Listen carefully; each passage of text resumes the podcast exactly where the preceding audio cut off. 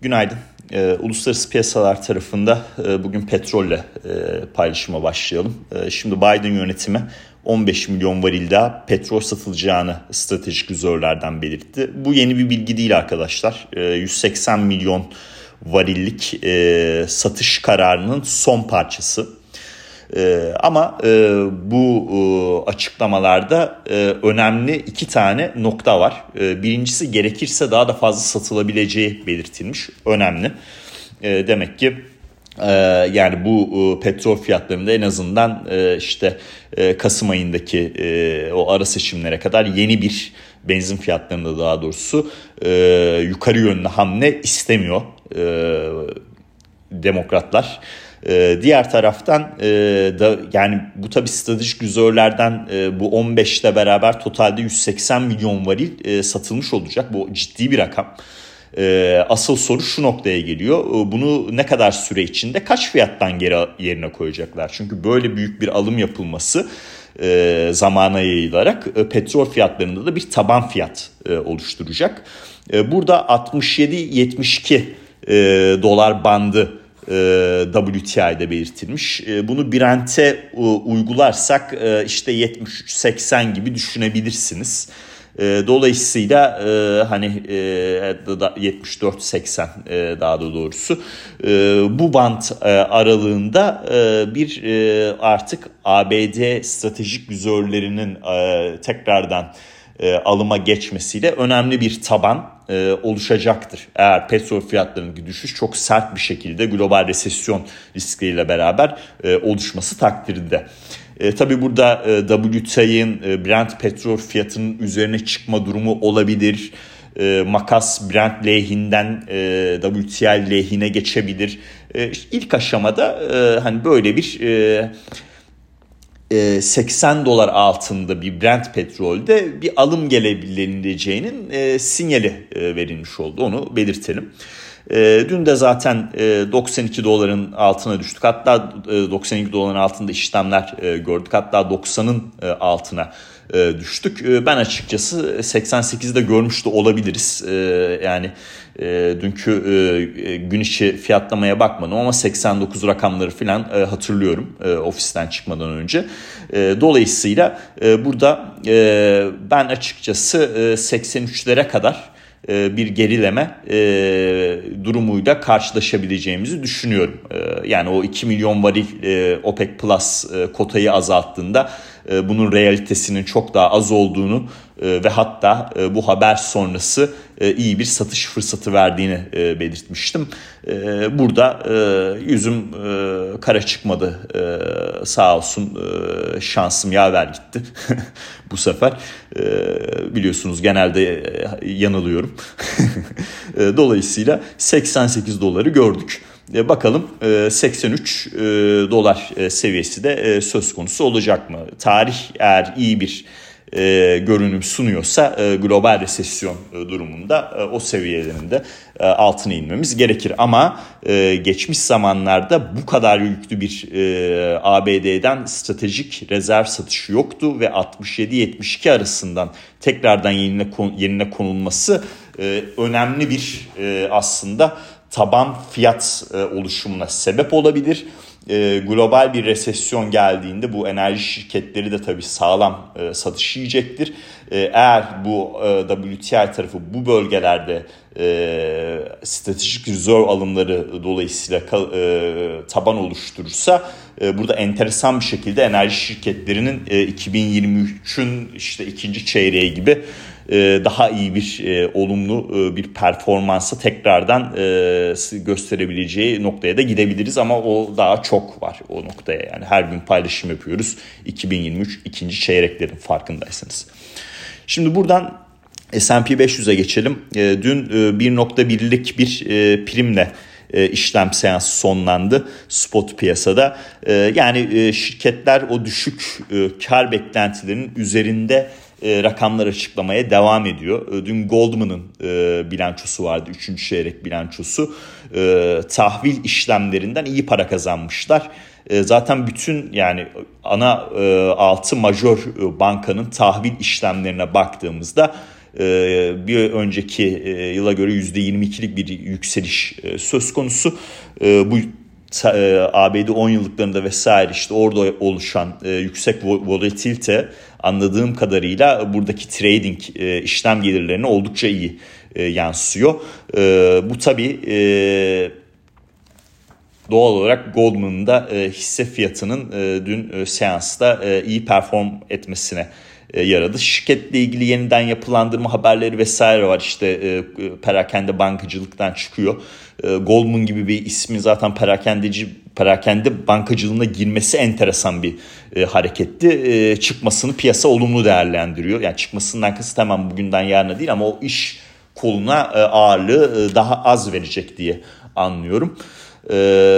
Genel olarak bankalarda da işte tahvil gelirleri oldukça iyi. Düşük kar beklentileriyle beraber açıklamalar sonrası iyi performanslarda da gördük. Yani Morgan Stanley hariç 6 bankanın 5'ünde bilanço sonrası iyi performans gördük. Bu da tabii S&P 500'e olumlu yansıyor. Vadeli piyasaya baktığımızda bugün gene bir artı rakamlarla karşılaşıyoruz. Çok yüksek değil, işte 0.6-0.7 yüzdesel bazda. Bunun da ana nedeni Netflix arkadaşlar. Çok enteresan şeyler oluyor. Netflix'te de gerçekten hedef fiyatım görüldü. Bu aralar herhalde gerçekten bana karşı bayağı bir iyi düşünceler var ki görüşlerimde iyi bir şekilde olumlu sonuçlarla karşılaşıyorum diyeyim.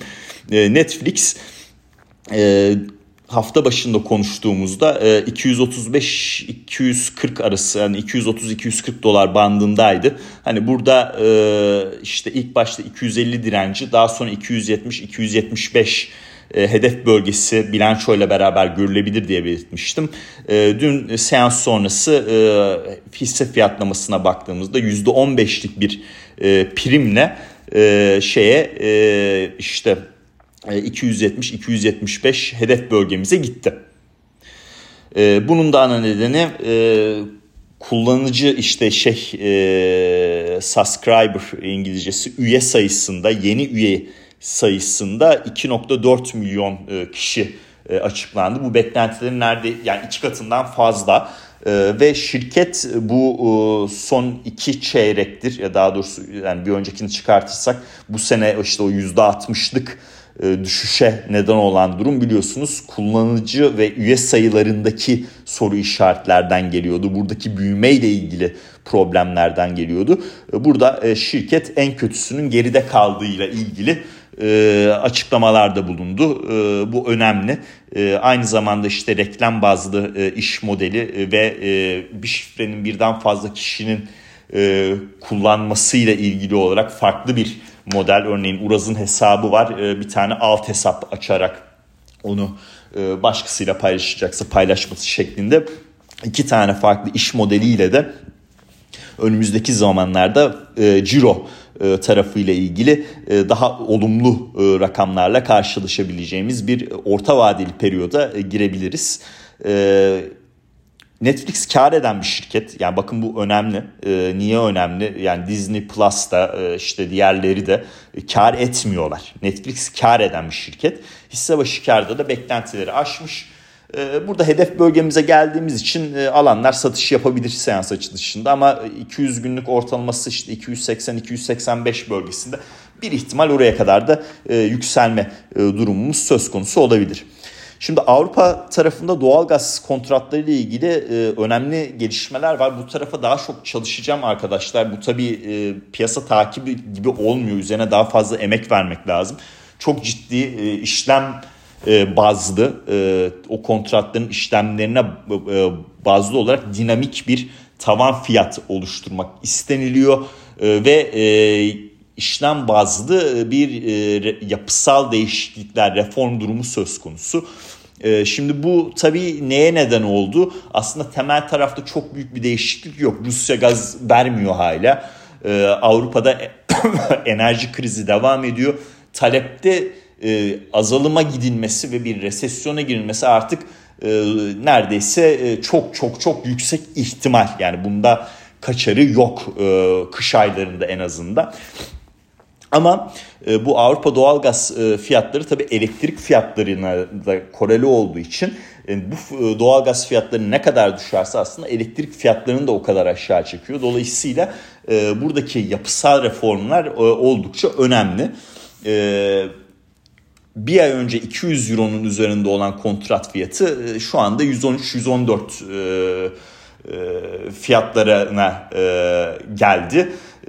Burada da işte temel bir değişiklikten ziyade trading bazlı, işlem bazlı bir reform paketinin olmasına kaynaklı.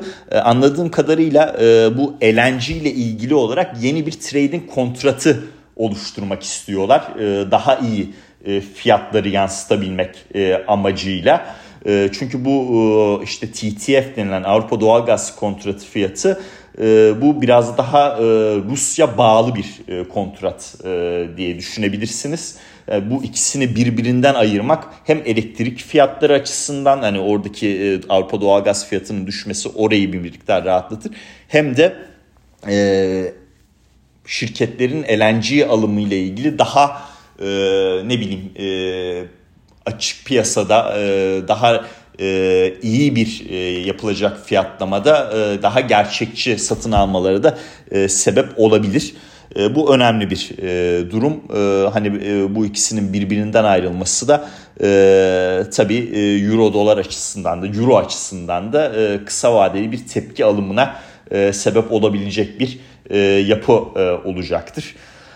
Bununla ilgili dün Tradeall'dan bir işte görüş paylaştım. Şu anda euro dolar 0.98 seviyelerinde. Yani ben açıkçası kısa vadeli tekrardan bir rakamın üzerlerini göreceğimizi düşünüyorum. Yani 1.01, 1.01.50 rakamları olabilir. Ama yani bu bir tepki alımı, düzeltme hareketi, ana trendde bir değişim yok. Ama o doğalgaz kontratlarındaki gidişatı görünce euroda da biraz yukarı yönlü bir gitme payının oluştuğunu söylemem lazım size. Bugün seans sonrası Tesla ve IBM rakamlarını açıklayacak. O taraf S&P 500'deki o ayı rallisinin daha ne kadar daha gideceğiyle ilgili olarak bize önemli ipuçları verecek. İkinci çeyrek rakamlarında Netflix sonrası Tesla da iyi bilanço açıklamıştı. Bakalım bugün aynısını görecek miyiz? Netflix ile ilgili görüş paylaşmıştım ama Tesla ile ilgili paylaşmıyorum. Burada rakamları öncelikle görmek istiyorum. Bitcoin'ciler de kriptocular da o sattıkları işte coinlerin yerine konulup konulmadığı ile ilgili olarak rakamları biraz daha odaklanacaktır diye düşünüyorum. Onun dışında işte son olarak şeyden de bahsedeyim. Bu ABD 10 yıllıkları tekrardan 4 seviyesinin üzerinde. Yani burada Fed üyelerinden Kaşgari'nin işte politika faizinde illa 4.50'de veya 4.75'te bir durma ve taban oluşturma noktası olacak diye bir kaide yok açıklaması var. Doğrudur. Kimse nereye gideceğini bilmiyor. Haklı bir yorum bu. Piyasa şu anda 2023 Mart ayı ile ilgili olarak Fed'in politika faizinin 4.9 olmasını fiyatlıyor. Bunun ne noktada olacağı, gerçek realitede ne noktada olacağı açıkçası çok çok önemli. Hem ayı piyasası rallisinin ne noktaya kadar devam edeceğiyle alakalı hem bu ayı piyasası rallisi bittikten sonra tekrardan bir yeni bir düşük görecek miyiz? Yoksa bir miktar geriledikten sonra acaba bu ayı piyasasında totalde bir taban mı oluşacak? Bu sorulara cevap verebilmemiz için Fed'in ne noktada politika faizinde tavan noktaya ulaşacağını bilmemiz lazım. Mevcut cari enflasyon verileri iyi değil. Bakalım 2 Kasım tarihinde Powell'dan nasıl açıklamalar gelecek bu tarafta. Anlatacaklarım benim bugünlük bu kadar. Dinlediğiniz için çok teşekkürler. Herkese mutlu günler, iyi seanslar dilerim.